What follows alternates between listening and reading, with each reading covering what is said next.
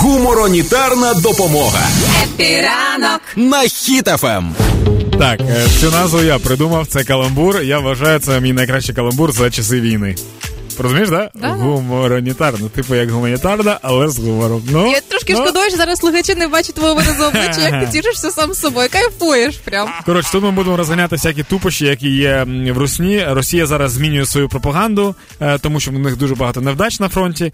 І тепер е, російські медіа мають казати своїм тим рабам, що типу це війна не просто це не збройна, тип, не збройний конфлікт з Україною, а з НАТО і Євросоюзом. Тобто Росія, якщо вона програє.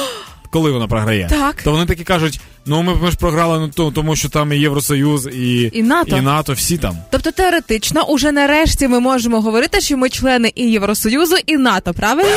І нас до цього ця вся русня і підбиває, правильно я розумію? мені здається, що буде інше. Мені здається, що потім там скажуть в Росії, що взагалі НАТО і Євросоюз вигадала Україна, тому що ну вони сатаністи, ті, які придумали це все, і вони нас тягнули в цю війну. Потім ще й побили нас. По але надавали. так, але скажуть, але дивіться, які, які ми сильні росіяни. Ми повернулися назад, і наші території залишилися нашими. Ну, типу, буде така штука. Воно ж бу- ну там, там же будуть вихвалятися. А, а от у вас хата розвалювалася і надалі розвалюється, тому що тому що от хочете розвалюватися і розвалюється отак нас вільно. Бо ми на Росії. вільні. Вільні демократичні люди. Мені просто здається, що не треба зупинятися на цьому, бо були ж вже оці от випадки, коли там за три дні не взяли там Київ Так. і кажуть, то біолабораторії американські. Да. Тепер ще щось. І мені здається, що не треба зупинятися на цьому. Якщо, наприклад, е, почнеться нарешті виправдання їхньої поразки, е, то це можна дуже прикольно запакувати в історію, що ми е, перевершили себе в самоліквідуванні. Наприклад, ми побили нові рекорди самоліквідування. Подивіться, які молодці. На сьогоднішній день 26 тисяч. Ну слухай, Так. це ж теж не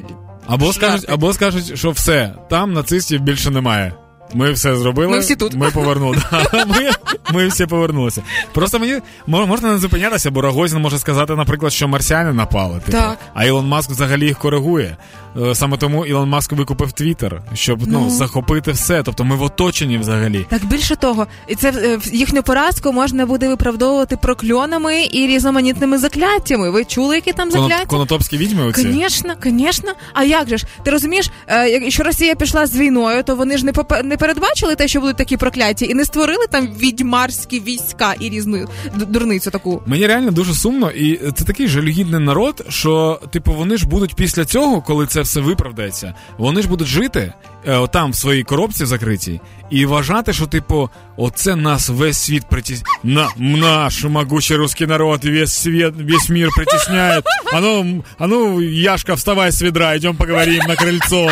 Э, п- Против нас все объединились, ну ничего, мы выстоим. А ну неси мне ту лопату, сейчас пойдем воювати. Ну ти вони ж будуть і надалі вважати, що типу весь світ проти Так. них, а вони найкращі. Та хай хоч повиздихають, Та ну, ні, чесне мені, слово, мені до просто, одного, мені до просто останньої типу, личинки. ну, це типу дуже тупо, що ти ну настільки тупий народ. Я бачив багато фільмів про рабів, раби, раби, які не вміли читати та писати, але раби розуміли, що робити, типу, а вони ні. Ну коротше, це ми ж не можемо матюкатися, тож ніхто не буде Дуже запікувати. жаль, дуже жаль. Да. Да. Але ну та хай хоч повиздихають всі до одного, ось так, в рядок, прямо. Хай там чим займаються, чим завгодно. Просто побудувати 10-метрову бетонну стіну і просто хай відділяє від всього цивілізованого світу. Коротше, Росія лох.